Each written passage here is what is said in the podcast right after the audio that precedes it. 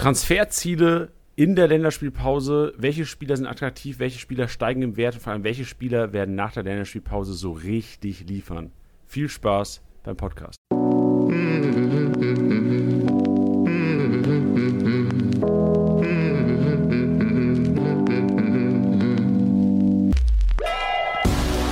Spieltagssieger wie Sieger, der Kickbase Podcast.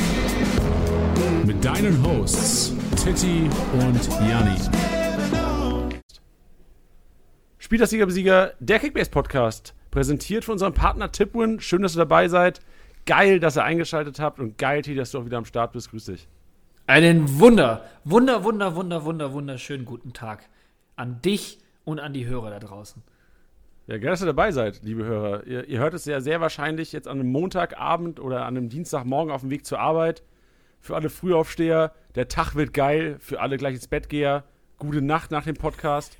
und für uns heißt es zum ersten Mal, glaube ich, in der Geschichte des SCSB-Podcasts, wir zeichnen sogar noch während dem letzten Spiel auf. Also wir, ich gucke gerade auf mein Handy, ich gucke gerade in Live Matchday und wir haben 18.21 Uhr am Sonntagabend und gerade steht es noch 0-0 zwischen Freiburg und Augsburg.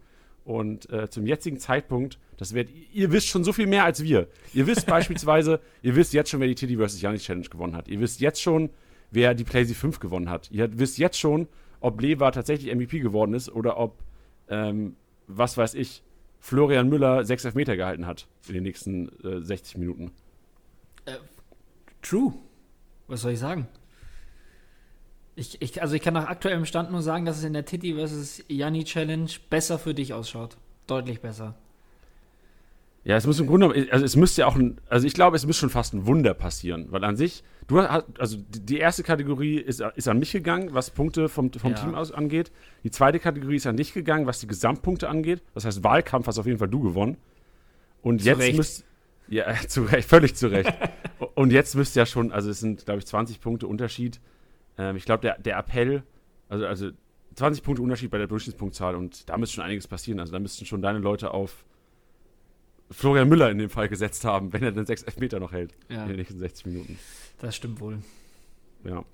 Ja, Tilly, du, der, der Spieltag war im Grunde genommen verrückt. Die erste Halbzeit, wir hatten kurz vor dem Podcast-Aufnahme drüber gesprochen, ähm, war verrückt, es sind unfassbar viele Tore gefallen. Äh, zwischenzeitlich ist, ist, sind Memes kursiert, dass, dass Luka Jovic im Grunde genommen gar keinen Bock hat auf Kickbase-Punkte, weil alle anderen so unfassbar ausrasten. Äh, nur Luka Jovic-Besitzer keinen Spaß haben an der Geschichte. Ähm, wie, wie hast du den Spieltag wahrgenommen? Was war für dich so dein Highlight oder was war für dich so der, vielleicht auch der, der Downpunkt? Was, wo hast du gar keinen Bock drauf gehabt? Ähm, also was, was, was ich sagen muss, also was mich richtig genervt hat, war Schalke gegen Gladbach, weil wir da im Vornherein so viel drüber geredet haben und ich ja darauf gepocht habe, beziehungsweise ähm, das so ein bisschen meine Prediction war, dass das nicht so ein, so ein, klar, so ein klarer Kantersieg wird, der, der Gladbacher. Vom Ergebnis her war es das auch, deswegen hattest du recht. Ich fand aber vom Spielverlauf her und wie die Tore gefallen sind, ärgert es mich einfach, weil das ist alles, alle drei Tore waren so unnötig, die man hätte relativ easy verhindern können. Und ähm, deswegen ärgert es mich, weil das, also das war kein 3-0. Gladbach hat sich nicht mit Ruhm bekleckert und das hat mich genervt. Ähm, als Löwenfan, selbst als Löwenfan, muss ich sagen, was mich gefreut hat, waren die drei Tore von Lewandowski. Klingt jetzt erstmal ein bisschen absurd, aber ähm, ich will, dass er diesen Rekord knackt von Gerd Müller. Ich will es unbedingt. Ähm, darauf werde ich wahrscheinlich in Zukunft nochmal genauer eingehen, warum es so ist, aber krank, dieser Typ. Also, ich, ich habe, also vielleicht hört man es, ich habe keine Worte dafür, was der abfackelt. Und es, es ist einfach nur verdient, wenn er diesen Rekord knackt. Deswegen muss ich als Löwenfan sagen, ich ziehe meinen weiß-blauen Fischerhut vor Lewandowski und äh, das war mein Highlight des Spieltags. Ja, vor allem muss man auch bei Lewandowski sagen, der hat 35 Tore inzwischen. Es sind noch sieben Spiele. Und man, man muss bedenken, er muss noch nicht mal jedes Spiel treffen. So, das, das sagst du auch nur über Lewandowski sowas. Er muss noch nicht mal jedes Spiel treffen, um diesen Rekord zu knacken. Also ich bin da echt optimistisch. Und ich wäre schon enttäuscht, wenn der, der Rekord nicht fallen sollte. Ich wäre echt Ja. enttäuscht. Ich will den auch. Also ich, ich gebe dir auf jeden Fall recht. Ich habe da auch Bock drauf gehabt. Ähm, vor allem, ich muss auch sagen, äh, wie er dieses vom Timing her, die Flanke von Müller, das war so mein Highlight-Tor eigentlich. So vom Timing her, dieser Kopfball, klar war er relativ unbedrängt, aber das fand ich einfach, da hast du gesehen, der ist einfach so abgebrüht, der war einfach, der, der, hat so viele Tore in seinem Leben schon gemacht, dass es für den gar kein großes Ding ist. Der macht sich gar keine großen Gedanken drüber. Der macht die Dinge einfach rein, bis auf das Ding von Pavard. Ey, Digga, da hätte er auf jeden Fall Pavard noch eine Vorlage schenken können. Ja, das, ja. Das, aber da, da, also das bleibt einem so im Kopf und da weiß man halt erst, wie abnormal es ist, dass er so einen nicht reinmacht. Und ja. das macht es eigentlich nur noch gruseliger. So sieht es aus, wenn du auf der anderen Seite Patrick Schick sieht, was, siehst, was der für Chancen hat und vergibt. Ja. Da ist ja, da bist du ja heilfroh, wenn Lewandowski mal, ähm, wenn Lewandowski drei von sechs Großchancen reinmacht. Wenn man Patrick Schick sieht, der macht ja 0 von 17 reingefühlt. Ja. Ja, und das war, das war der Spieltag, also mein persönlicher Spieltag ähm, war eigentlich auch in Ordnung dafür, als es eigentlich scheiße war. Also ich hatte so ein bisschen Pech gehabt, Davies rote Karte, Renault Eigentor, ähm, heute dann der Fehler vor Gegentor von Richards, Kimmich nicht gespielt, ähm, Andrich habe ich auch leider, also es, es, lief einiges nicht zusammen, aber trotzdem war es noch okay, weil so, weil so ein Tyram, ein Player haben okay gepunktet, ein Olmo hat okay Punkte gemacht, ähm, auf, ein, auf einen Arnold kannst dich verlassen, ähm, von daher war es irgendwo auch in Ordnung, ähm, muss aber auch sagen, dass dieses 3-0 von Gladbach, also ja, wir haben viel drüber gesprochen letzte Woche, aber ich, das war, ich war irgendwie auch nicht zufrieden mit der ganzen Geschichte. So, weil Gladbach hatte sich erstes Null verdient, das Spiel. Das war, war kein geiles Spiel. Gladbach hat irgendwie keinen ja. Drang entwickelt. Die Tore wurden so, hat sich Schalke selbst reingemacht. Also wirklich einfach durch Fehler, also so, so kannst du keine Ecke verteidigen. Und so kannst du auch keinen Ball halten, Renault. Äh, und dann, dann fallen halt so die Dinger. Also, ja, ja. Es, es war einfach, war, war ein unrunder Spieltag, der war hoffentlich für viele Manager da draußen auch relativ glimpflich nochmal ausgegangen ist. So würde ich das Ganze formulieren. Ja, weil aber halt auch trotzdem äh, ziemlich hohe Punktzahlen wieder gefallen sind. Stimmt. Vor allem, ich habe auch viele Screenshots. Also viele User schicken uns auch immer Screenshots zu und ähm, wollen dann wahrscheinlich ja von uns hören, dass, dass das geil ist. Ähm, und da muss man natürlich sagen, ja klar, also safe. Viele Leute haben irgendwie 1800, 1900 ähm, 2000, die 2000er Marke wird bestimmt sicherlich auch mal ab und zu geknackt, weil eigentlich, wenn du einen Sturm hast, der aus Lever, Silver, äh, Haaland besteht und du vielleicht noch einen Kostic und einen Sabitzer im Mittelfeld hast, äh, dann, dann bist du im Grunde schon bei eineinhalbtausend, da brauchst du nur ein paar zerquetschte aufstellen. Ja, ja, also eben, und, und, und aber auch diese, ja. diese, diese, diese, also nicht Lückenfüller, aber halt die auch etwas ähm, preislich niedrigeren angesetzten, die haben halt auch gepunktet. Deswegen, glaube ich, kamen so krasse Punktzahlen zusammen, weil eben die Top-Performer performt haben, aber auch Spieler, die jetzt nicht in der obersten, im obersten Preissegment sind. Deswegen, glaube ich, ging es ziemlich ab. Wie zum Beispiel Cefuk. Musste, ich, musste ich lachen, wie das bei, bei Sky gelöst wurde, dass Erik Meyer einfach jedes Mal, wenn er erwähnt wurde, hat der ähm, hat Jessica Kastrop einfach kurz pausiert und hat, Erik Meyer hat einfach den Namen ausgesprochen. Geil. Und wie hat er den ausgesprochen? Ähm, Seefolk. Ah, ja. Seefolk. Seefolk. Ja, okay. Also es war eher so ein Ö und so ein, es war so ein Ö-I-Gemisch, sage ich jetzt mal. Und ich habe gelernt, dass es die Bucht heißt auf Niederländisch. Was die Bucht? Die Bucht. Seefolk heißt die Bucht. Ach so. Ah. Ja, so hat er auch gespielt heute Mittag. die, die, die, Bucht. 247 Punkte, kranke Performance. Ja. Allgemein härter. Also Kunja ist ja auch wieder weg. Ich weiß nicht, ob du überhaupt darüber reden willst, ähm, über, über Kunja, dass er getroffen hat. Freut dich das trotzdem? Oder? Ja, ich, also ich bin ja trotzdem Fan von ihm. Also es tut halt enorm weh, ähm, für die, die nicht Bescheid wissen und es nicht mitbekommen haben. Ich habe ihn verkauft, beziehungsweise musste ihn verkaufen, weil ich ihn ersetzt hatte, ähm, weil ich noch in der Liga noch so ein bisschen was reißen äh, wollte. Er hat sich jetzt letztendlich auch befürwortet, weil ich Tyler Adams geholt habe, der jetzt am Wochenende 178 Punkte gemacht hat. Also in dem Falle in Ordnung, ähm, aber der emotionale Wert ähm, schmerzt natürlich enorm. Enorm und dass er jetzt wieder trifft, tut er natürlich weh. Ich habe es ja auch schon vorher gesagt. Ist ja klar, dass wenn ich ihn verkaufe und er wundersamerweise wieder fit ist, dass er dann auch wieder treffen wird. Ähm, so ist es gekommen. Ähm, für die Manager, du hast es für die Manager gemacht, Teddy. Ja, und ja. ja. Es, also es stinkt mir natürlich krass, aber andererseits freut es mich enorm für ihn. So sieht's aus. Knifflige Szenen vom Wochenende, knifflige Szenen vom Spieltag. Es gibt nicht viele, es gibt einige. Äh, Thema wird sicherlich sein, wie sieht es aus mit Doppelbestrafung für Robert Andrich. So viel groß andere Diskussionen gab es bis jetzt, glaube ich. Ich glaube, Tor eingeleiteten Kunku wird noch ein Thema sein, was sicherlich auch auf der Base äh, gelöst werden könnte. Von daher, alle, die sich jetzt erhofft haben, wir reden, äh, oder die, die, kniffligen Szenen vom Spieltag hier in der Auflösung zu bekommen, äh, schaut auf die Base. In den nächsten Stunden oder äh, vor einigen Stunden, je nachdem, wann ihr den Podcast hört, Montagabend meistens oder Dienstagvormittags, auch in Ausnahmefällen, je nachdem, wie, wie die Kommunikation auch mit unserem Datendienstleister Opna, Opta passiert, äh, werden wir das Ganze auf der Base auf, auflösen in, in, Textform und da werdet ihr informiert. Und es geht ja generell, gerade weil ähm, ja auch, wenn, also allein Richards heute, also man hat klar gesehen, wenn man das Spiel gesehen hat, Richards hat den Fehler gemacht, ähm, Jon hat ihn, glaube ich, Richards hat ihn zuerst bekommen, dann hat äh, der Jon ihn bekommen, dann wurde er nach dem Spiel wieder korrigiert auf Richards, was ja auch dann der richtige Fall war im Endeffekt. Und ähm, auch hier immer wieder von uns das Plädoyer, wartet ab, wartet die Korrekturen ab. So ein Spiel wird nicht nur einmal überprüft von unserem Datendienstleister, es sind mehrere Korrekturschleifen, mehrere Analysten schauen sich das an, das geht über mehrere Schreibtische, das Ding, um das mal so im, im Büroterm auszudrücken. von daher auch wieder unser Appell. Abwarten, Füße ruhig halten und äh, A, äh, auf Montagabend abwarten und B, auf Montagabend auf der Base abwarten. Dann da kommen die kniffligen Szenen vom Spieltag in Textform für euch ausführlich als Erklärung. Genau, also und da, und da auch nochmal die Bitte, weil wir auch viele Nachrichten bekommen und wie gesagt, wir nehmen es ja gar keinem böse, das ist ja total in Ordnung. Ähm, aber wir kriegen viele Nachrichten von Leuten, die sagen, ich weiß, dass Korrekturschleifen stattfinden und ich weiß, dass ihr euch das nochmal anschaut und ich weiß, dass ihr mit Opta kommuniziert und so weiter. Aber was ist denn mit der Szene? Also, das ist halt genau das Gleiche. Also, weißt du, was ich meine? ja. ähm, also, wenn ihr das alles wisst, dann wisst ihr das aus dem Podcast. Und dann würde ich euch auch bitten, das dann auch einzuhalten und dann auch zu warten. Ähm, weil es, also der Traffic ist sonst einfach viel zu groß und man kommt nicht hinterher und es verlangsamt einige Sachen. Ähm, deswegen da einfach nur die Bitte, sehr, sehr lieb gemeint. Wir sind ja, wir sind ja gar kein Böse und wir verstehen das ja zu 100 Prozent. Und bei uns gibt es ja genügend Fälle, wo wir selber vom Fernseher hocken und sagen, Hö, warum ist denn das jetzt? Das schreiben wir uns selber raus. Ähm, und auch, ja, ob da jetzt zum hundertsten Mal genügend Korrekturschleifen, ähm, da entgeht uns nichts und wir werden alles kommunizieren, was knifflig ist. So sieht's aus, so sieht's aus. Wie sieht's denn aus auf dem Transfermarkt? Wir haben ja heute als Haupttopic die Länderspielpause, die von dir so geliebte LSP. ähm, für alle Hörer, das haben wir auch schon lange nicht mehr erwähnt, glaube ich. Wir haben auch lang, lang keine Länderspielpause mehr. Ähm, Tiddy hasst den Ausdruck LSP. Kannst du mal erklären, warum?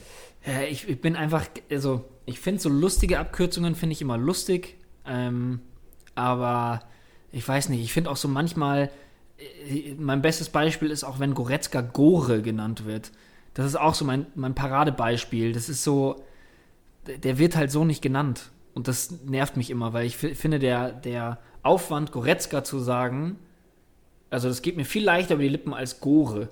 Und Länderspielpause geht auch viel schneller runter als LSP, finde ich. Also vom, ja. vom Flow her. Und das, das nervt. Oder auch äh, dann, wenn, wenn Kalajdzic, der wird jetzt inzwischen abgekürzt in der Community oft als Kala, wo ich mir denke, also wie klingt das denn? Das ist halt auch einfach sein Nachname, der wird nicht Kala genannt. Deswegen nervt es mich, aber das bin nur ich. Das ist, also das ist total in Ordnung, ihr dürft es gerne weiterhin benutzen. Ich bin euch nicht böse. Aber ja, ich persönlich würde es niemals tun. Wir müssen mal überlegen, also ursprünglich war der Titel der Episode, ihr Hörer wisst ja jetzt schon, was der Titel ist, Transferziele über die Länderspielpause, über, über die LSP. Ja. Da müssen wir vielleicht nochmal diskutieren intern, ob wir das so, nee, so Nee, wie gesagt, das, das, das kann man ja ruhig machen. Und LSP, das macht schon auch alles Sinn, so, ne? Und man darf jetzt nicht vergessen, ich finde es mal, also, dass man Lewandowski Levi nennt, das verstehe ich zum Beispiel. Der wird halt auch Levi genannt. Weißt du, was ich meine? Ja, weil, achso, Goretzka wird auch von keinem seiner Teammates Gore genannt, also über also Leon wüsste ich nicht. oder? Ja. Also ich habe nur im Kopf immer, dass Thomas Müller einfach Leon schreit über den Platz, was er halt ja. 90 Minuten lang macht, gefühlt. Ja, deswegen, also so manche, ja, es, wie gesagt, es bin nur ich. Es bin nur ich. Na, bist du sicherlich nicht nur du, aber ähm, nichtsdestotrotz kommen wir zum Transfermarkt, kommen wir zu den Marktpreisentwicklungen über die Länderspielpause. Ich, ich spreche es erst aus für dich. Ähm, für alle Manager, die vielleicht noch nicht so intensiv gemanagt haben über vergangene Pausen, das war jetzt im Winter vor allem nicht repräsentativ, wie da sich der Markt verhalten hat, weil es einfach eine enorm kurze Pause war und Weihnachten auch immer so eine Situation ist, das sehen wir auch an den Zahlen, dass da einfach die Aktivität von Managern nicht so gegeben ist, teilweise über Weihnachten. Ist auch verständlich, also wer hockt am Heiligabend, also wahrscheinlich ja, ihr, so die Podcast-Hörer, ihr hockt wahrscheinlich auch am Heiligabend unter dem Baum und schaut, wer auf den Transfermarkt ist ja auch richtig so ähm, oder wichtig so, richtig so, kann man ja sicherlich diskutieren, ob man es mal am Heiligabend auch machen sollte. Aber wir von Kickbase-Seite freuen uns natürlich immer, wenn ihr in der App seid und aktiv seid. Heißt aber auch, welche Erfahrungen haben wir gemacht? Welche Erfahrungen hast du gemacht, Tiddy, in, in der Länderspielpause? Wie entwickeln sich Marktwerte und wie sollten wir als Manager uns verhalten? Ag äh, aggressiv bieten, Kaderbegrenzung ausdehnen oder abwarten? Was sind deine Empfehlungen? Also die Länderspielpause kommt ja gerade zu einem Zeitpunkt, ähm, ja, die die ja eigentlich ziemlich abgeht. Also entweder ist eure Liga schon klar entschieden, ja, oder es geht nur um so um die Ehre in der Tabelle, ja, oder es gibt halt echt noch wirklich einen Kampf um die Meisterschaft. Und dann ist diese Länderspielpause gerade richtig krass. Nämlich kannst du Geld machen, natürlich kannst du auch Geld verlieren, ähm, und du kannst wichtige Transfers tätigen, weil schon einige Sachen oder einige Personalien wieder da sind oder weg sind. Ähm, mit weg meine ich verletzt, gesperrt oder ähnliches. Ähm, und es jetzt gerade, auf Englisch würde man sagen, crucial ist. Ähm, ja, deswegen generell ja. gibt es ja erstmal zu sagen, Spieler, die vor der Länderspielpause, am Spieltag vor der Länderspielpause treffen oder eine hohe Punktzahl machen, erregen natürlich Aufmerksamkeit. Und wie ihr alle wisst, die Marktwerte definieren sich daraus, dass ein Spieler, der auf dem Transfermarkt landet, gekauft wird oder oft gekauft wird. Natürlich auch, wie viel gezahlt wird. Das ist jetzt zwar nicht so ausschlaggebend wie das, dass ob er gekauft wird. Ähm, oder halt eben, ob ein Spieler verkauft wird oder auf dem Transfermarkt eben ausläuft und nicht gekauft wird und so weiter. Ihr wisst, wie es läuft. Also euer Verhalten über alle Ligen hinweg regelt den, Markt, den Marktwert. So. Und da viele Leute gar nicht mal so tief reingehen, wir reden jetzt hier von einer ganz, ganz großen Masse und nicht von diesen Hardcore-Usern, die sehen halt, ah, 200 Punkte, geil, den will ich haben und der wird gekauft. Das sind dann manchmal Spieler, wo man sagt, okay, vielleicht haben die jetzt nur eine Reservistenrolle gerade gespielt, ähm, beziehungsweise waren eigen, also eigentlich Reservist und haben jetzt gerade ausnahmsweise einmal gespielt. Die würde man eintüten, um halt diese Marktwertkurve und Marktwertsteigung mitzunehmen. Und ähm, genauso gilt das halt für manche Spieler, die halt einen schlechten Spieltag hatten, dass die ähm, so krass sinken, dass man die vielleicht loswerden sollte, wenn es gerade noch um die Kohlen gehen sollte. Ähm, oder eben auch ein super guter Trigger, um Leuten Spiele abzunehmen. Ja, das sehe ich auch so. Also vor allem, ich sehe halt einen riesen Unterschied noch zu der Länderspielpause. In der Hinrunde, wir hatten in der Hinrunde auch eine, Länder, eine Länderspielpause. Und da war es noch so, dass der Fokus ganz klar auf Geld lag. Also ähm, ich glaube, das muss man jetzt auch unterscheiden als Manager und vielleicht auch seine eigene Situation gut einschätzen können, um zu sehen, wie wichtig ist nur das Geld? Wir haben letzte Woche darüber gesprochen, dass das Geld in vielen Ligen für viele Manager sicherlich keine Relevanz mehr hat. Dass man sagt, man braucht, ähm, man braucht im Grunde nur noch die Spieler, die punkten und ähm, Transfers, wo du irgendwie Geld machst, sind, sind fast sekundär, ähm, bringen dir eventuell sogar gar nichts mehr. Und da muss man auf jeden Fall unterscheiden. Also ich, kann, ich mir, kann mir schon vorstellen, dass es eine typische Länderspielpause wird von den Marktwertverläufen.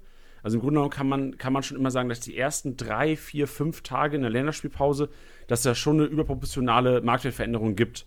Das heißt, ähm, Spieler, die steigen, steigen überproportional stark, weil Spieler, äh, Managern ist bewusst, die müssen Freitagabend nicht aus dem Minus raus. Ähm, Spieler werden vielleicht teurer gekauft, als sie sonst gekauft werden würden und steigen deshalb überproportional, als sie sonst steigen würden. Also vielleicht, wenn, wenn ein Spieler 250k steigen würde, normal an einem Montag, wenn normal gespielt wird ab Freitag, kann ich mir schon vorstellen, dass er vielleicht 350, 320k steigen könnte. Also es sind jetzt, sind jetzt keine enormen, also nicht, dass es jetzt verdoppelt wird oder sowas, aber äh, in, die, in die Richtung wird es sein und das wird dann äh, nach und nach nachlassen. Also die, die größte Marktwertsteigerung werdet ihr heute Abend, also beziehungsweise Sonntag und Montagabend sicherlich zu spüren bekommen, weil da zuerst mal der, der Umbruch am Spieltag, viele haben sich verletzt, viele, viele sperren auch leider wieder.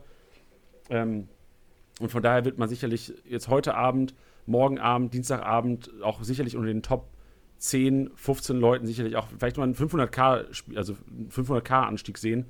Ähm, das wird sich dann aber auch Donnerstag, Freitag, Samstag, Sonntag, nächstes Wochenende sicherlich wieder so ein bisschen legen. Und man darf auch nicht unterschätzen, das fällt mir immer wieder auf und ich bin jedes Mal so ein bisschen überrascht davon, Teddy. Und dafür kannst du auch so ein bisschen deinen Input sagen, wie, wie du dich darauf vorbereiten würdest oder was du sagst, wie die Manager sich darauf vorbereiten sollten. Ähm, ich unterschätze oftmals den Impact von Länderspielen auf die Kickbase-Marktwerte. Ähm, ich bin jedes Mal wieder überrascht, so, oh, irgendjemand spielt, irgendjemand trifft irgendwo. Ich, ich glaube, es war irgendwann mal, ich glaube, bestimmt schon ein Jahr her, da hat Breckerloh für die Nationalmannschaft getroffen. Und dann hat man echt in Kickbase gesehen, dass die, dass die Kurve so einen kleinen Schwung gemacht hat. Ähm, ich weiß jetzt nicht, wie sehr diese Ereignisse äh, korrelieren, dass äh, Breckerloh auf einmal dann aus dem Nichts dann so ein bisschen steigt. Aber für mich war das klar zu sehen, okay, Leute haben mitbekommen, Brekalo trifft, Brekalo kommt vielleicht wieder in Form, Selbstbewusstsein getankt bei der Nationalmannschaft, relevanter für Kickbase. Und das kann man sicherlich auch auf der Scheibe haben. Also sollte jetzt, ich habe jetzt kein Beispiel parat, aber ich will nur sagen, dass den Managern vielleicht auch mal gucken, okay, wie sehen die Aufstellungen bei den, in den Länderspielen aus, wer trifft vielleicht, wer performt und äh, auch darauf ein Auge haben, weil das hat durchaus Relevanz für Kickbase. Und wie Tilly gesagt hat, die komplette, die komplette Nachfrage hat, hat äh, einen Impact auf Kickbase. Also im Grunde genommen hat auch einen Impact auf Kickbase, wenn Max Kruse eine Story macht und sagt, er ist äh, richtig geil drauf und hat Bock, noch mehr Kickbase-Punkte zu machen, kann ich mir schon vorstellen, dass es einen minimalen Impact hat auf die Marktwerte. Ja, garantiert. Ich meine, wir haben das damals mit, mit, mit Kevin Stöger gesehen. Also wir haben ihn, also hypen will ich eigentlich nicht sagen, weil es meiner Meinung nach immer noch zu Recht war, ähm, haben wir darauf aufmerksam gemacht, ähm, als er eben noch bei Düsseldorf war und verletzt war, dass wir gesagt haben, das ist ein Spieler mit einem krassen Rohpunktepotenzial, ein super guter Spieler. Ähm, und dann haben wir schon gesehen, je öfter wir das, also klar wurde irgendwann auch so ein, so ein, so ein virales Ding halt einfach draus. Da wurde echt ein Ding draus, ja. Genau, und da hat man dann natürlich auch gesehen, dass er dann angefangen hat zu steigen. Ähm, ja, das ist halt dann so ein Schneeballeffekt, klar. Ähm, aber was du richtig sagst, Länderspiele sowieso im, im, im Blick haben, ähm, wer denn überhaupt mitfährt, ähm, wenn sie Spiele machen, ähm, äh, wie sie natürlich performen. Klar, so Verletzungen und sowas bekommt ihr wahrscheinlich eh mit, aber nichtsdestotrotz ähm, gibt es halt kleine Sachen, wie jetzt zum Beispiel auch ähm, Quarantäne wer muss in Quarantäne, wer nicht. Ähm, das sind gerade so Besonderheiten in dieser Saison, auf die ich total achten würde.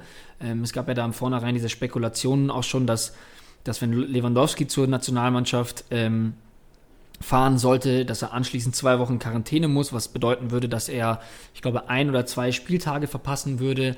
Ähm, wie viel da immer dran ist, weiß ich nicht. Deswegen informiert euch da, schaut, wie es ist. Man weiß auch nie bei der Nationalmannschaft, wenn es dann Nachfälle gibt ähm, oder währenddessen Fälle gibt, welche Spieler das dann immer betrifft. Ähm, es geht einfach sehr, sehr schnell und es ist sehr unberechenbar. Deswegen ähm, die Besonderheit in diesem Jahr oder in dieser Saison, gerade bei den Länderspielen, ähm, ja, deswegen würde ich da auch total drauf achten, dass man da auch schnell reagieren kann. Richtig. Und man darf auch, wie du gesagt hast, in der jetzigen Zeit auch nicht unterschätzen, dass es ja also dass man sich auch als Manager, das ist auch ein Learning, was ich vor allem in die Länderspielpause reinnehmen werde. Ich werde auf jeden Fall Kaderbegrenzungen ausnutzen und ich werde mich auch vorbereiten auf eventuelle Ausfälle, weil das ist, also es, es Reisen, gerade wenn ihr irgendwie stacked Teams habt mit, mit vielen Nationalspielern, es kann immer mal sein, dass irgendwas, äh, dass, dass Leute in Quarantäne müssen, dass irgendwelche Inzidenzzahlen in die Höhe schrecken und irgendwas passiert oder Worst Case, äh, Corona-Infektion.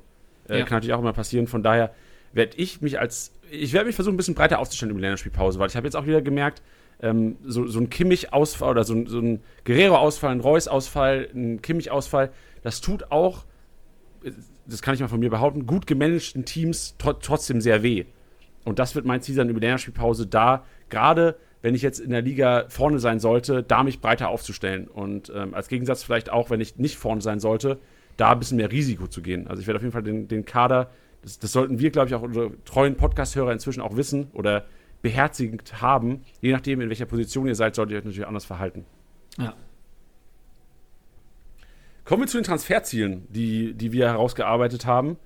Und ähm, wir machen es so ein bisschen wie bei der Kickbase-Pressekonferenz am Freitag, haben wir uns vorgenommen. Wir werden jetzt erstmal so die Top-Teams abhadern ähm, und dann noch ein paar Schmankerl, wie Titi sagen würde, äh, herausgearbeitet, wo wir sagen würden, ja, das macht doch Sinn, auf die jetzt drauf zu jumpen und vielleicht auch mal ein bisschen tiefer in die Tasche zu greifen, um da auch sicher zu gehen, dass sie in eurem Team landen, weil die haben einiges an Punktepotenzial und die, die, die wollen wir ja.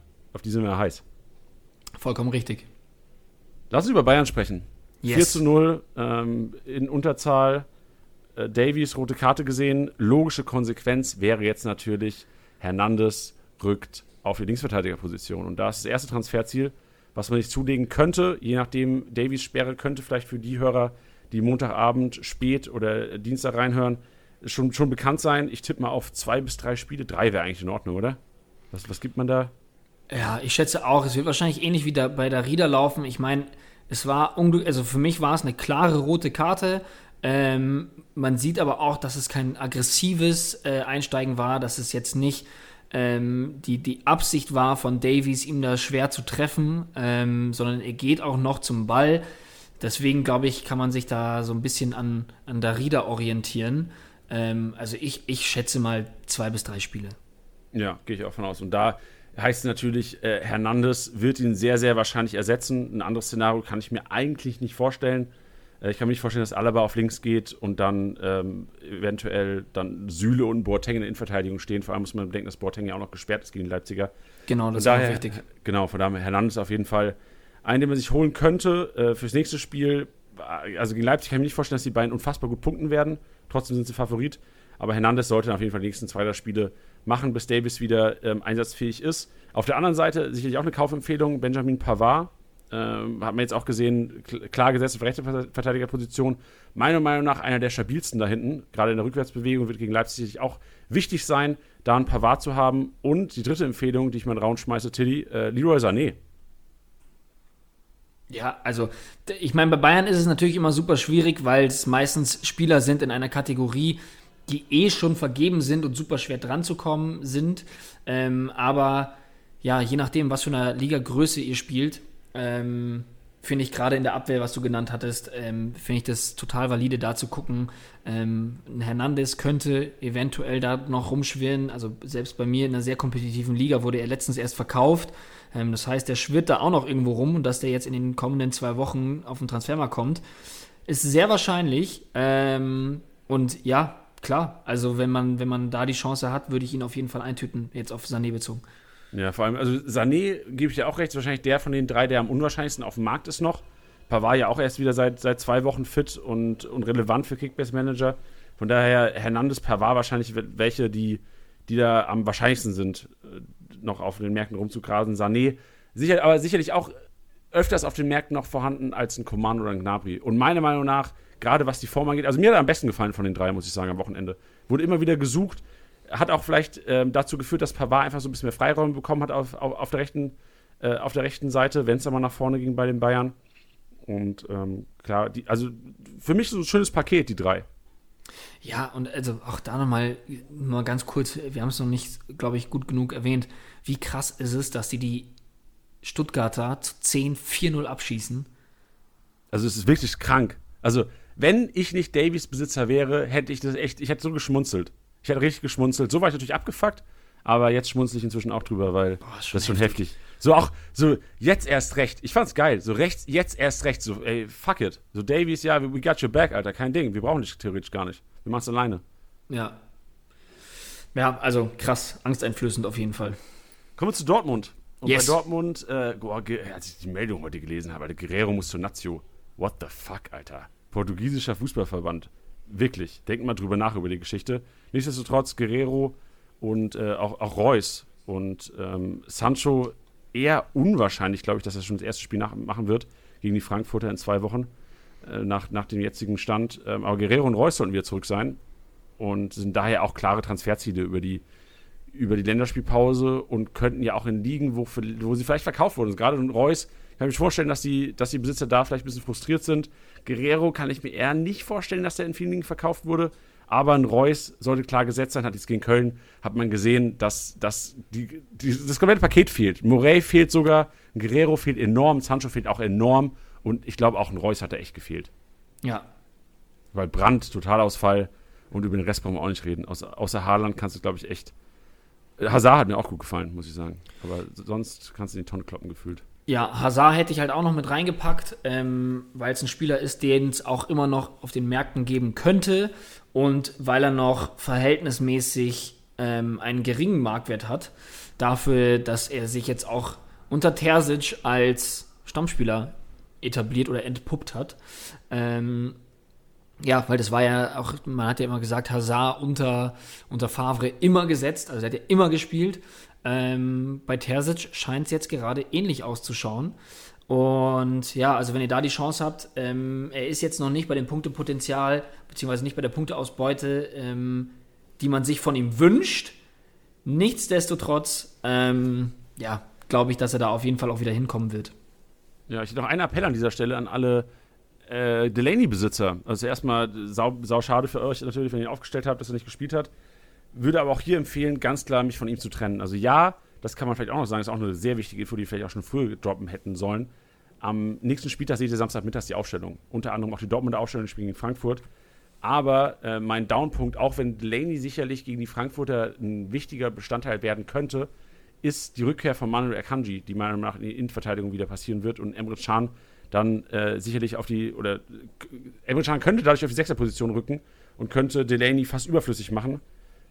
Ähm, deswegen meiner Meinung nach Delaney auf jeden Fall von trennen und Akanji eventuell als Transferziel in der Länderspielpause anvisieren. Und ich wäre ja nicht der Titti, wenn ich nicht auch noch Spekulationsobjekte hätte für euch.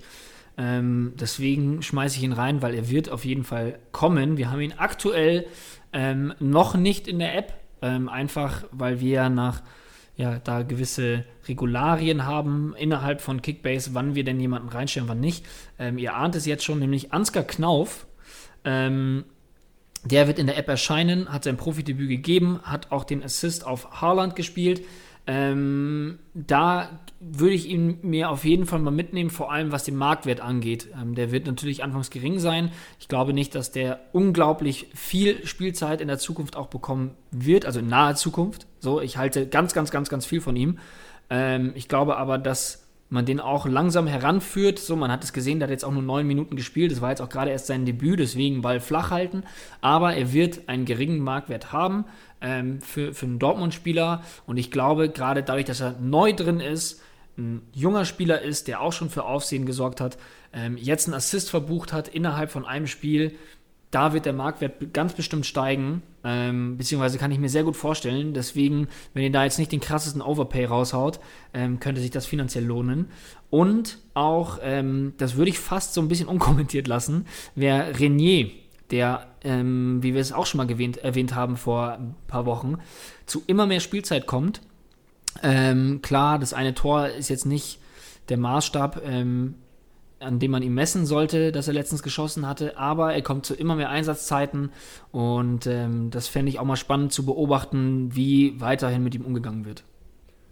Ja, jetzt haben wir, glaube ich, einen Fehler gemacht, Tilly. Ich sehe gerade, wir haben gesagt, äh, wir machen nur Top-Teams und jetzt sehe ich hier Leverkusen gerade. Oh. ich habe schon, hab schon kurz gezuckt und dachte, scheiße, was ist passiert? Ähm, ja, also, uff, schwieriges Thema. Also wirklich sehr, sehr schwieriges Thema. Man muss aber leider sagen, also es fällt mir auch unfassbar schwer jetzt zu sagen, das Ganze. Also Leverkusen äh, völlig zu Recht gegen die Hertha gewonnen ähm, heute Mittag. Völlig zu Recht. Also wirklich verdienteste Niederlage, die ich seit langem gesehen habe. Wirklich seit langem. Neben der Bielefelder Niederlage vielleicht am Freitag, die auf jeden Fall auch völlig verdient verloren haben. Leverkusen spielt aber leider gegen Schalke nächsten Spieltag und die Aufstellung ist komplett einzusehen.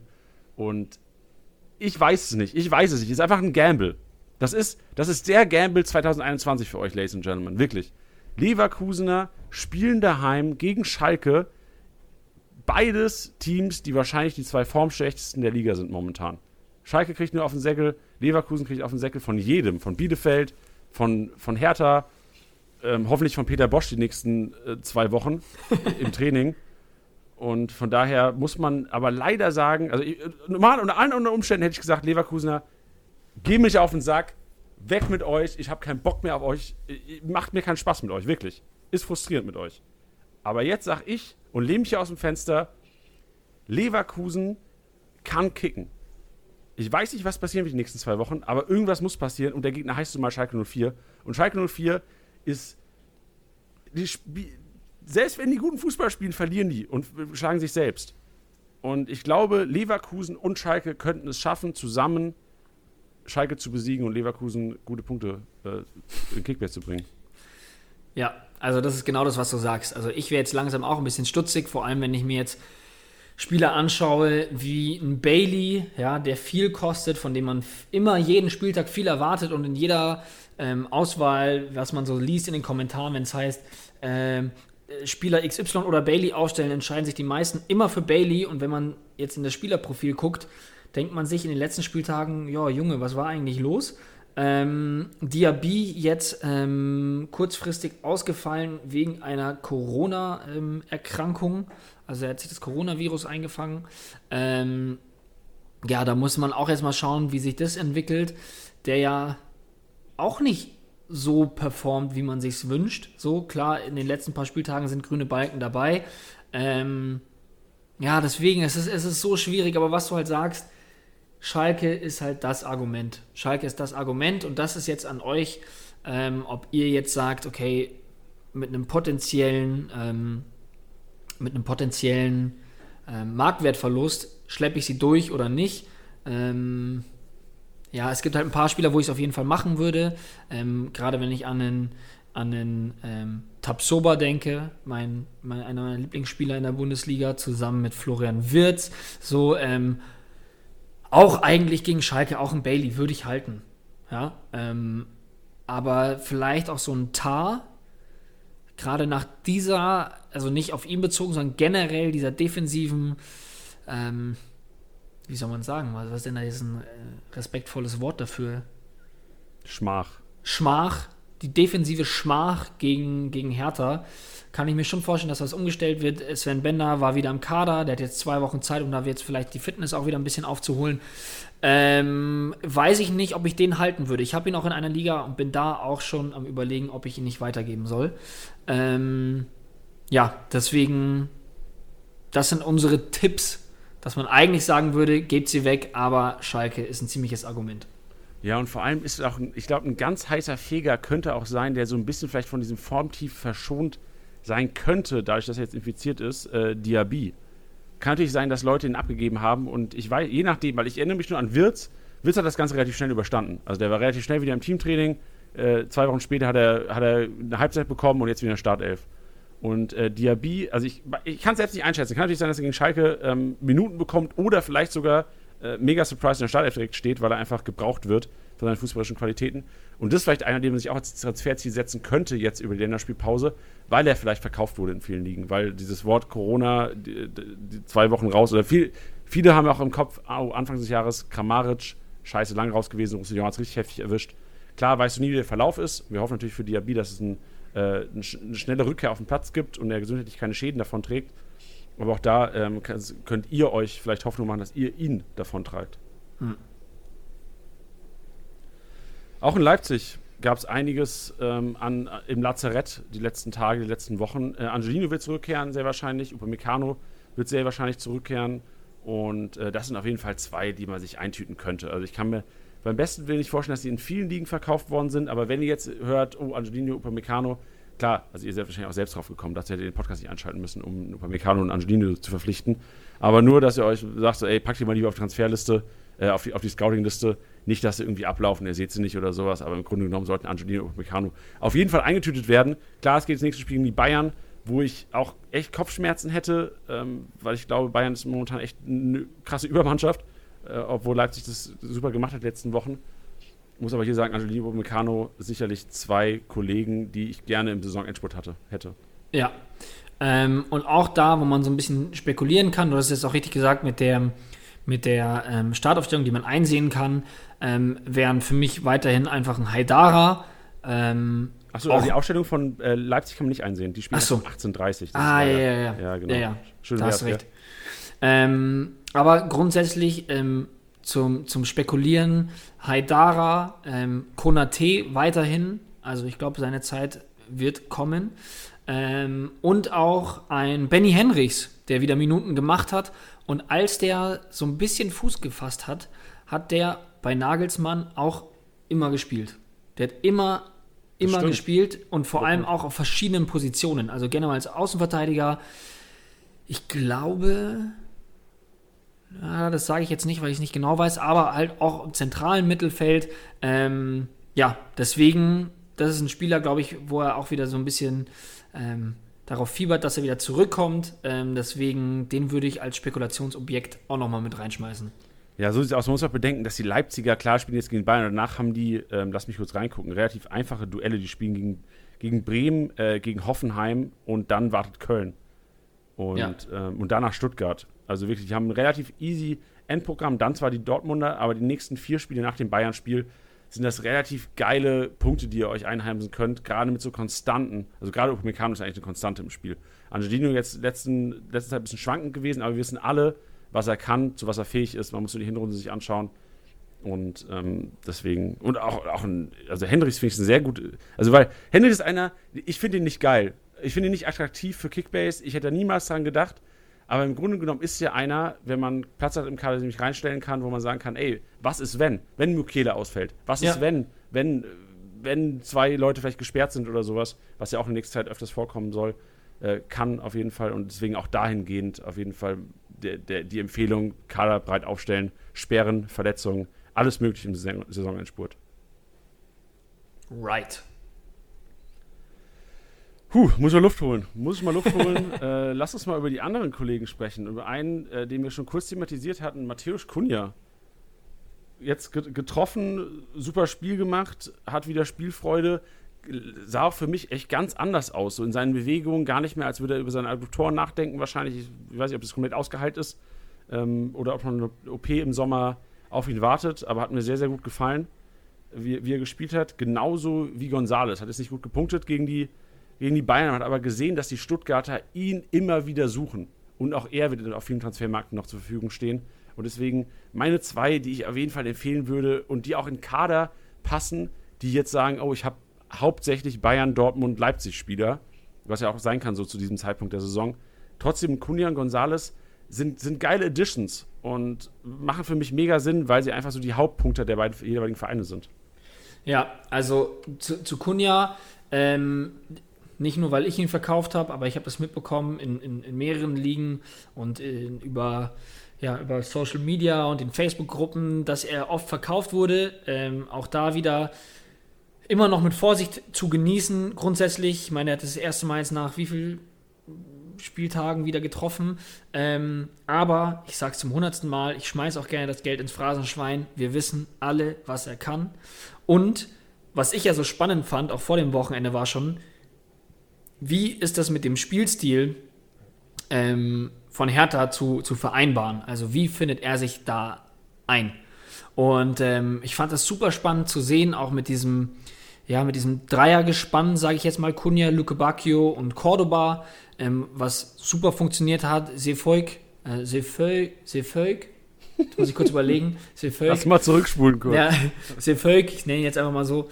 Ähm, ja, dass, dass, dass der auch da super offensiv stehen konnte. Meiner Meinung nach hat es auch gefruchtet, was, was ich schon auch vor ein paar Wochen meinte, eben mit Klünter, dass man ihn als rechten Innenverteidiger reinstellt, was so viel besser war, ähm, weil der Spielaufbau dann super schnell über Toussaint und Gendusi kam. Toussaint übrigens auch ein Wahnsinnsspiel gegen Leverkusen gemacht. Ähm, war für mich der geheime Man of the Match, um ehrlich zu sein. Ähm, also Wahnsinnspartie, wie er das Spiel geleitet hat ähm, wie er da der Strippenzieher war. Also krank. Fand ich richtig geil. Ähm, worauf ich hinaus will, ist, dass Kunja, ich hatte so ein bisschen Angst, dass es so ein bisschen wie gegen ähm, Dortmund läuft, dass sie sich hinten reinstellen und dann versuchen schnell zu kontern. Das war schon auch in gewissen Teilen so zu sehen, aber sie hatten super viele Spielanteile. Es war nicht ähm, wie gegen Dortmund dieser lange Diagonalball, sondern eben ähm, dieser schnelle Spielaufbau durch die Mitte. Das hat da mit Gendusi auch super geklappt. Und ähm, da war er sehr eingebunden und zu seiner Verletzung hatte ähm, ähm, Dardai im, im, im Vornherein schon gesagt gehabt, das ist gar kein Thema mehr. Das ist abgehakt. Und ähm, so da, danach sah es auch aus. Also dann auch 82 Minuten gespielt. Ähm, auf den würde ich auf jeden Fall setzen und ich werde alles dafür tun, dass wenn er nochmal draufkommt, dass ich ihn noch wieder kriege. Das bezweifle ich in keiner Minute meines ja. Lebens. Also wirklich, ich, ich gehe auch davon aus, ich weiß gar nicht, ob ich noch, also ich weiß gar nicht, ob andere Leute noch drauf bieten, weil die eh wissen, dass bei dir eine Explosion von, von der, vom Marktwert. Ja, und, und auch ganz kurz, weil du auch Gonzales noch erwähnt hast, ähm, da sieht man auch, äh, auch in, in, in, dieser einen Halbzeit, die er gegen Bayern gespielt hat, was du richtig gesagt hast, der wird da gesucht, das ist der Spieler, auf den sie gehen wollten. Ähm, das ist auch der Spieler, der im 1 gegen 1 dann so unfassbar stark ist. Ähm, der, die, also der das 1 gegen 1 sucht, aber halt auch oft gewinnt. Ähm, und er ist, er ist einfach mitunter der beste Spieler im, im Stuttgarter Kader. Ähm, deswegen, wenn, die, wenn er jetzt gerade da irgendwo noch rumschwirrt, ich würde ihn auf jeden Fall eintüten, weil sobald der komplett fit ist, beziehungsweise sobald der mehr als eine Halbzeit spielen kann, steht er in der Startelf. Und gerade jetzt mit dem Ausfall von Wamangituka, was auch super bitter ist, ähm, glaube ich, ist er der, der einer der Schlüsselspieler bei Stuttgart. Das auf jeden Fall. Ähm, wenn wir über Schlüsselspieler reden, würde ich kurz noch zwei Hoffenheimer oder ein Hoffenheimer lieber äh, in den Mix werfen. Ich habe heute Mittag auch wieder das Spiel Hoffenheim gegen Mainz angeschaut und muss einfach mal Florian Grillitsch hier hervorheben. Also man hat wirklich gesehen, Spielübersicht, Spielverständnis, Aufbauspieler, hat mir richtig gut gefallen und habe mir schon heute Mittag gedacht, so wow, okay, ähm, ich habe ihn nicht so krass auf dem Radar gehabt. Mir war schon immer bewusst, er wurde auch mal MVP, Tilly, das ist ja bei dir eine ganz dunkle Geschichte, die du wahrscheinlich ja nicht nochmal auf, aufdröseln willst, dass du ihn damals auf der Bank gelassen hast, als, als er MVP wurde. Aber es gibt schon einen Grund, warum er mal MVP wurde. Man hat jetzt gegen Mainz gesehen, Hoffenheim hat kein gutes Spiel gemacht, sehr anfällig in der Defensive. Aber Grillitsch war der, der das Aufbauspiel gemacht hat und vor allem was ich auch wichtig fand aus Kickbase-Sicht, immer wieder den Weg nach vorne gesucht hat. Und das ist ja oftmals so die Geschichte mit den, mit den Defensiven, die machen wenig Punkte in der gegnerischen Hälfte. Und ich kann mich erinnern, dass, dass Grillitsch schon einer war, der immer den Weg zum Tor gesucht hat und immer den Pass nach vorne eher als zur Seite. Also keine Großpässe mhm. zur Seite, sondern eher den Pass in die Spitze, also dieses nach vorne, was Leverkusen fehlt. Grillitsch wäre ein geiler Spieler für Leverkusen. Würde ich einfach mal in den Raum werfen. Wenn Rudi Völler oder sowas zuhört, Florian Grillitsch würde ich einfach mal empfehlen. Ja, also stimme ich komplett zu. Also das ist halt wieder so ein Spiel, wo ich mir denke, was ein, also trotz der Niederlage, was ein geiler Kicker. Und wenn ich ihn jetzt wiederholen würde, dann würde er wieder nicht performen. Deswegen ähm, verfluche ich es nicht und ich werde ihn äh, nicht kaufen in der Länderspielpause, dass, damit ihr Spaß an ihm haben könnt. Okay, so Aufopferung hier Gell? im Podcast. Sehr geil. Perfekt. Hast du sonst noch Transferziele, die du dir gesteckt hast oder die du Leuten empfehlen würdest? Ähm, ja, ich, ich hätte ähm, eine Empfehlung, die vielleicht ein bisschen anders ist, denn ich gehe zu ähm, deinem Lieblingsverein, nämlich Mainz 05. Und ich, ich hoffe, dass es mir jemand erklären kann. Ich hoffe, dass es mir jemand erklären ja, kann. Ja, also ich sicherlich nicht. Nee, das weiß ich. Aber ähm, die Rolle der Verteidigung bei Mainz 05. Also wie oft Nia KT auf Verrückt. dem linken Flügel stand, wie oft Saint-Just im gegnerischen Strafraum war. Also Saint-Just hat, glaube ich, zwei, also stand jetzt zwei Großchancen vergeben bekommen, auch völlig zu Recht. Ähm, aber wenn, wenn, wenn der dann noch, noch, eine, noch eine Kiste macht, dann geht er da irgendwie mit, mit, mit knapp 200 Punkten raus. Ähm, und also, was, also Mainz aktuell, ähm, ich habe es schon mal gesagt, die würde ich nicht so krass unterschätzen. Die raffen sich gerade richtig auf und die haben diesen, diesen Abstiegskampf komplett angenommen. Und die sind immer wieder mal für eine Überraschung gut. Und ähm, Saint-Just jetzt mit, stand jetzt 96 Punkten und Nia KT mit 85. Das sind nämlich zum Beispiel Spieler, wo ich mir sehr gut vorstellen kann, dass sie eben noch auf den Transfermärkten sind. Ähm, deswegen würde ich die auf jeden Fall ähm, mitnehmen. Äh, ich würde auch noch, ähm, was jetzt das Finanzielle angeht, ähm, würde ich auch einfach mal einen Glatzel, einen Chor und einen Burkhardt reinpacken. Glatzel mit dem Tor, das sieht dann immer schön aus. Wenn man den jetzt noch vielleicht irgendwie schnell bekommen kann, genauso wie mit einem Chor, der zwar über 250 Punkte gemacht hat. Leck ja, mich 200, am Arsch. 253 hat er gemacht. Ja, so, also einpacken, wenn ihr gerade die Chance habt, wenn ihr da schneller seid, wenn ihr keiner auf dem Zettel hat. Burkhardt in der Startelf gestanden. Ähm, vielleicht einfach mal einpacken und gucken, wie die sich entwickeln.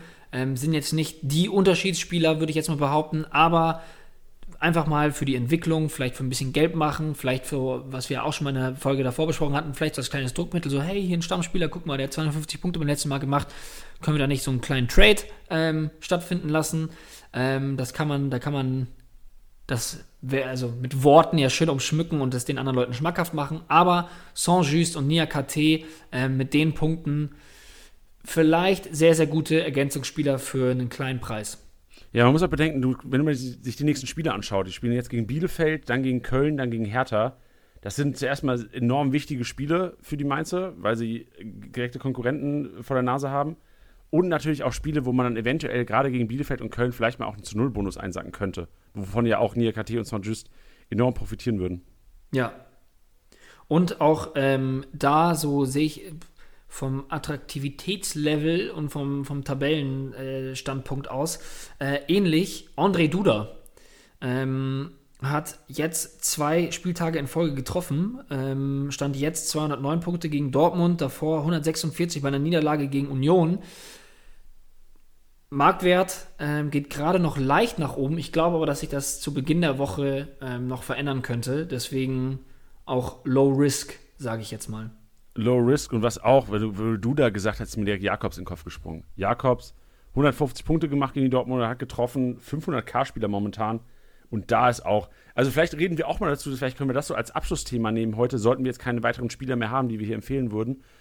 wie verhältst du dich auf dem Markt, wenn 500k-Spieler draufkommen? Weil oftmals ist ja dann eine Hemmschwelle da, weil es gibt immer noch dieses Risiko, dass 500k-Spieler nie steigen. Und dann ist immer so die Schwelle, okay, der hat es einmal getroffen, wie viel setze ich drauf, um auf Nummer sich zu gehen, dass ich ihn bekomme? Oder gehe ich äh, geringes Risiko und hoffe, dass die Konkurrenz vielleicht schläft? Wie verhältst du dich da? Ja, es kommt natürlich immer drauf an. Also wenn man jetzt sagen würde, ein Ansgar Knauf äh, ist auf dem Transfermarkt jetzt für theoretisch 500.000, ähm, dann weiß ich, dass da Leute halt schon so ein bisschen Bock drauf haben. Ähm, ich weiß, dass es einen bei uns in der Liga gibt, der da sehr viel, sehr viel für zahlen würde. Ähm, aber es kommt halt immer drauf an. Nee, ich glaube einfach ein großer Knauf-Fan. Der hat, der hat den, das, der hat den. Gibt's das inzwischen schon? Ja, ja, der hat den in, in seinen Jugendzeiten, in denen er auch eigentlich immer noch steckt. Ähm, aber die Jahre schon, er verfolgt den schon ein bisschen länger. Deswegen äh, ist der völlig ausgeflippt am Wochenende. Liebe Grüße an Finn. Ähm, der ist ziemlich ausgeflippt und der, der, hat schon gesagt, er wird alles, er wird alles reinschmeißen, um ihn zu holen. Ähm, worauf ich aber hinaus wollte, ist, man muss ja auch bedenken, viele andere Manager sind ja auch nicht bereit dafür, dann ein großes Risiko einzugehen. Und ähm, ja, deswegen, also wenn jetzt einer 500k kostet und jetzt nicht Startelf-Garantie hat und ein krasses Punktepotenzial, dann würde ich da nicht über die Millionen rausgehen, um ehrlich zu sein. Ja, das, das ist für mich auch so eine Hemmschwelle. Ganz kurz können wir den Live-Tor-Alarm einspielen. Bringt zwar keinem was, aber Freiburg hat gerade 1-0 gemacht. Roland Solloy. Geil. Können wir vielleicht kurz noch mal rein, ich schaue gerade, wer die Vorlage gemacht hat. Die Vorlage kam von Christian Günther, der gerade seinen Vertrag verlängert hat. Finde ich schön. Schöne Geste. Da freue ich mich. Da freue ich mich für die Freiburger. Sehr schön. So gut. Ja, ähm, aber ich gebe dir hundertprozentig recht. Also die, die Million ist schon so eine Hemmschwelle. Muss aber auch sagen, also es kommt echt auf den Hype drauf an. Vielleicht kann man auch teilweise Liga-Insider-Foren checken, bevor so ein 500k-Spieler abläuft. Weil das ist ja echt, also das spiegelt ja oftmals sehr die, die, die Kickbase-Community wieder. Man kann teilweise sagen, leider, weil Spieler sicherlich auch overhyped sind auf, auf einem gewissen Grad. Aber nichtsdestotrotz, wenn gerade, wenn viel über 500k-Spieler, wenn viel über Ansgar Knauf geredet wird, stellt euch vor, der Kollege ähm, kommt in die App und ich, ich sehe schon in den, in den Facebook-Gruppen, es gibt ja einige Facebook-Kickbase-Gruppen, äh, Screenshots kommen rein, Leute liken das Ding, Leute kommentieren das Ding. Das ist schon ein Anzeichen dafür, okay, Hype Train fährt langsam ab, schneidet euch an, packt die 1,5 drauf versucht ihn zu holen, denn er wird steigen. Und vor allem wird es oftmals zu sein, mit 500k-Spielern ist es so, die brauchen einen kleinen Push. Sobald die 540k wert sind, dann sind die so viel attraktiver, weil alle Manager drauf geiern, die wissen, okay, jetzt, jetzt geht's los. Geht's jetzt geht's los. Anschnallen, genau, richtig. Ja. Ähm, ich, hätte, ich hätte noch äh, zwei Spieler von einem Team, die recht spannend sein könnten, wenn ich darf. Also raus. Ja, Tilly, immer. Ähm, das wären ähm, nämlich bei Eintracht Frankfurt Barkok und äh, zum anderen noch Gibril So. Ähm, Gibril So, aktuell der Marktwert noch am Sinken, hat jetzt aber 172 Punkte gemacht und ähm, hat meiner Meinung nach ein ziemlich geiles Spiel gespielt. Und klar, Barkok bei fünf Toren nur, in Anführungsstrichen, ähm, 104 Punkte, aber es sind 104 Punkte, es ist ein grüner Balken, der Marktwert liegt gerade bei 2,3 Millionen knapp. Ähm, das sind zwei Spieler, die ich mir zum Beispiel sofort reinholen würde.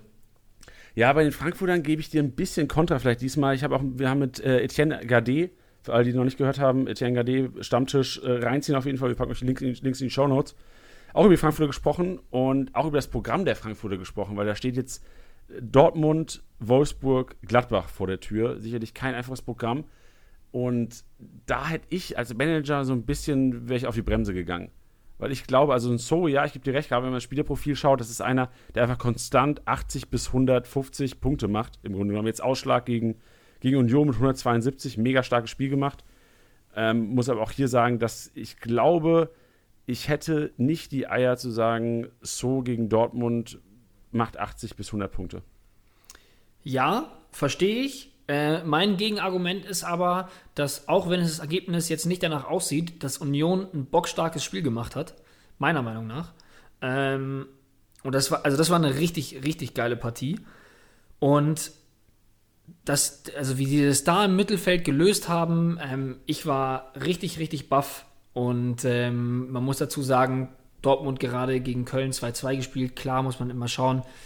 Ähm, ich bin auch kein Fan von so einer Fußballrechnerei, dass man jetzt sagt, Frankfurt gewinnt gegen sehr starkes Union Berlin mit 5 zu 2 und Dortmund gewinnt gegen den Abstiegskandidaten, äh, es spielt gegen den Abstiegskandidaten 2 zu 2.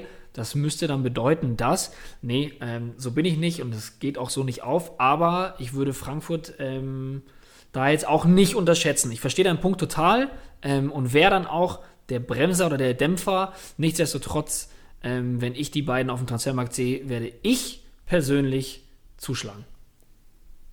Okay, gut zu wissen. Vielleicht bin ich mal dazwischen, aber ja, also ich gebe dir auf jeden Fall recht, sind sehr, sehr, beides attraktive Jungs, aber habt auch, habt auch ihr Manager einfach das Programm im Kopf. Habt das Programm immer im Kopf. Für alle, die es noch nicht gemacht haben, schaut euch auch gerne an, welche Mannschaften jetzt im, am kommenden Spieltag einzusehen sind. Mein Tipp bleibt Leverkusen, aber das kann ja jeder selbst, selbst für sich auch nochmal entscheiden, nachdem wir hier unseren Input, unseren Senf dazu gegeben haben. Ja. Ich möchte ähm, noch einen letzten Spieler erwähnen. Und einen, noch einen, einen. Nee, einen wirklich letzten. Er wird in jeder Liga vergeben sein. Jeder Spieler wird ihn haben, ähm, beziehungsweise jeder würde ihn haben wollen. Aber ich möchte es nur nochmal hervorheben, weil ich finde, dass es bei uns in den letzten Wochen manchmal zu kurz gekommen ist, dass man so einzelne Performances hervorgehoben hat. Weil ähm, ich muss sagen, das Spiel, und ich, es ist jetzt vielleicht ein bisschen kontrovers, weil ich gesagt habe, Gladbach hat sich nicht mit Ruhm bekleckert, der Meinung bin ich auch immer noch. Ähm, aber Florian Neuhaus hat so unfassbar geil gespielt gegen, äh, gegen Schalke. Ähm, das wollte ich einfach nur mal kurz gesagt haben. Die Ballkontrolle, die, die, die Übersicht, die er hatte, diese Ruhe am Ball, hat mich wieder mal aufs Neue ähm, beeindruckt. Überrascht nicht, aber beeindruckt. Das wollte ich nur kurz nochmal gesagt haben. Geil, richtig geiles Spiel. Ja, sehe ich auch so. Also ist auch vielleicht ganz geil, am Ende so den Hörern, die wirklich Flo Neuhaus Manager sind, so einen geilen Push nochmal zu geben. So, ey, du hast du geil gemacht, gute Arbeit, schöne Woche dir. Ja. Und, und wenn wir schon bei allen, genau, und allen nicht ein richtiges Scheißgefühl. und dann schmeiße ich noch einmal ganz kurz einen rein. Das ist jetzt wirklich der letzte. Und das wäre nämlich Christoph Kramer bei aktuell 6,1 Millionen. Ähm, Zakaria scheint da irgendwie jetzt gerade keine so große Rolle zu spielen, beziehungsweise Kramer wieder am Start, sofort in der Startelf, wäre auch jemand, den ich mir auch noch mal reinholen würde. Ist zwar Schön. jetzt nicht die Kickbase-Punktemaschine, aber ähm, ja, ist auch Solide. klar. Also gerade so 5 bis Genau. 6 Millionen, so ein solider. Den brauchst du ab und zu. Das ist doch einer für Thema Kader breit machen. Genau, ganz genau. Sehr schön. Und damit finishen wir das Ganze jetzt heute. Damit Ja. hören wir auf. Keine weiteren Spielerempfehlungen. Ich habe auch wirklich keinen mehr. Ja, du hast keinen mehr. Oder willst du einen von dir? Willst du einen von deinen, von deinen Jungs so ein bisschen pushen? Adams. Adams hat mich überrascht. Den hast du in, der, in unserer Challenge aufgestellt, den hast du in unserer Liga auch. Ähm, Adams hat echt stark gepunktet. Tyler Ja. Adams. Alle, die ihn geholt haben, ihr seid die geilsten Manager der Welt, Ladies and Gentlemen. Gut, ähm, wir, wir, wir beenden den Podcast natürlich immer mit unserem MVP-Tipp. Das ist äh, Robert Lewandowski zu diesem Zeitpunkt. Das kann man ja auch klar kommunizieren. Es sind noch, ich gucke mal gerade, wer der beste Punkter von den Freiburgern ist momentan, weil danach sieht es ja aus. Freiburg, Christian Gunther, 150 Punkte. Ja, unwahrscheinlich, dass der jetzt 150 Punkte mit einer Vorlage. Respekt, Alter. Christian Günther. Sehr stark. Ähm, ja. 153 Punkte. Aber unwahrscheinlich, dass er Lewandowski schlägt an dieser Stelle. Und von daher haben wir auf jeden Fall, nachdem wir gleich noch bezüglich Dade Dienstag eine kleine Nachricht verkündigen müssen, auf jeden Fall auch den MVP-Tipp. Roman Lewandowski hat das Ganze geschossen am Wochenende. Jetzt kurz vor der Abrechnung 322 Punkte. Wir werden morgen den Gewinner nachträglich reinschneiden in den Podcast. Also nicht wundern, wenn das jetzt nicht 322 Punkte sind, die unser MVP-Tipper, unser MVP-Prophet morgen hier als Auto verkündet. Und was wir auch verkünden müssen, ähm, Dade Dienstag geht auch in die Länderspielpause. Und zwar ins Trainingslager, weil das lief echt scheiße die letzten Wochen. Wir müssen besser werden. Das stimmt wohl. Das stimmt wohl. Und wir müssen, glaube ich, ein bisschen Coins farmen. Ja, weil das wird echt, wir müssen echt mal Gedanken machen. So, das macht ja immer Spaß, macht, richtig- ist richtig geil, Dade Dienstag, aber wir kriegen regelmäßig auf den Sack, deswegen müssen wir einfach besser werden. Ja. Und das, das nutzen wir. Tilly und ich gehen ins Trainingslager, trainieren ein bisschen FIFA, daddeln ähm, und machen uns besser, um euch ein bisschen Kant zu geben. Weil wir schmeißen ja im Grunde nur Member-Abos raus. Das ist ja im Grunde genommen, können auch Daddel Dienstag umbenennen in Free Member-Abos. Das ist eigentlich nur ein Losverfahren. Das ist nur ein Losverfahren, genau. Richtig, ja. Von daher müssen wir da ein bisschen äh, die PlayStation 4 anschmeißen und trainieren. Das heißt, Daddel Dienstag geht auch in die Länderspielpause. Von daher euch einen schönen Dienstagabend, morgen, ich weiß nicht, Mittwochabend ist, glaube ich, U21. Morgen Abend, glaube ich, noch nichts. Oder Deutschland spielt auch erst am Donnerstag. Ich habe keine Ahnung. Ja, das stimmt. Dich frage ich auch den Falschen. Schön, Chili, danke dir. Äh, ich wünsche dir einen schönen Sonntagabend noch. Den wünsche ich dir auch. Äh, eine schöne Woche allen Managern und natürlich auch dir. Oh, traumhaft. Und das letzte Wort, das letzte Wort, wie immer, den Propheten der Woche. Viel Spaß dabei. Ähm, hallo zusammen, ich bin Emre, komme aus Stuttgart-Reitelsberg. Danke erstmal für die Einladung. Ähm, war ein richtig geiler Spieltag am Wochenende. Ähm, mit vielen Toren. Hat richtig viel Spaß gemacht. Für mich persönlich war es ein extrem geiler Spieltag, da ich Lewandowski, Silva und Olmo im Team habe. Super gepunktet. Und warum habe ich Lewandowski als MVP gewählt? Aus dem Grund, ähm, er ist ja kurz davor, den Rekord von Gerd Müller zu brechen. Ähm, und ich wusste, Lewandowski wird mich nicht enttäuschen. Hat er auch nicht. Ihm fehlen ja nur noch ähm, sechs Tore zum Rekord. Und sechs Tore in acht Spielen ist auf jeden Fall machbar. Vor allem für Lewandowski. Und dann noch ein kleiner Tipp an die Community. Holt euch einfach Spieler, die gegen Schalke noch spielen werden. Ich glaube, da macht ihr nicht so viel falsch. Und ja, dann folgt mir gerne auf Instagram, mder-carrasco. Und dann würde ich noch meinen kleinen Bruder grüßen, Eren. Und natürlich meine Jungs, Suel, Furkan, Faisal, Esan, Fanus und Safe. Bleibt so wie ihr seid. Äh, ich wünsche euch das Beste und an alle eine schöne Woche. Bleibt gesund und ciao, ciao.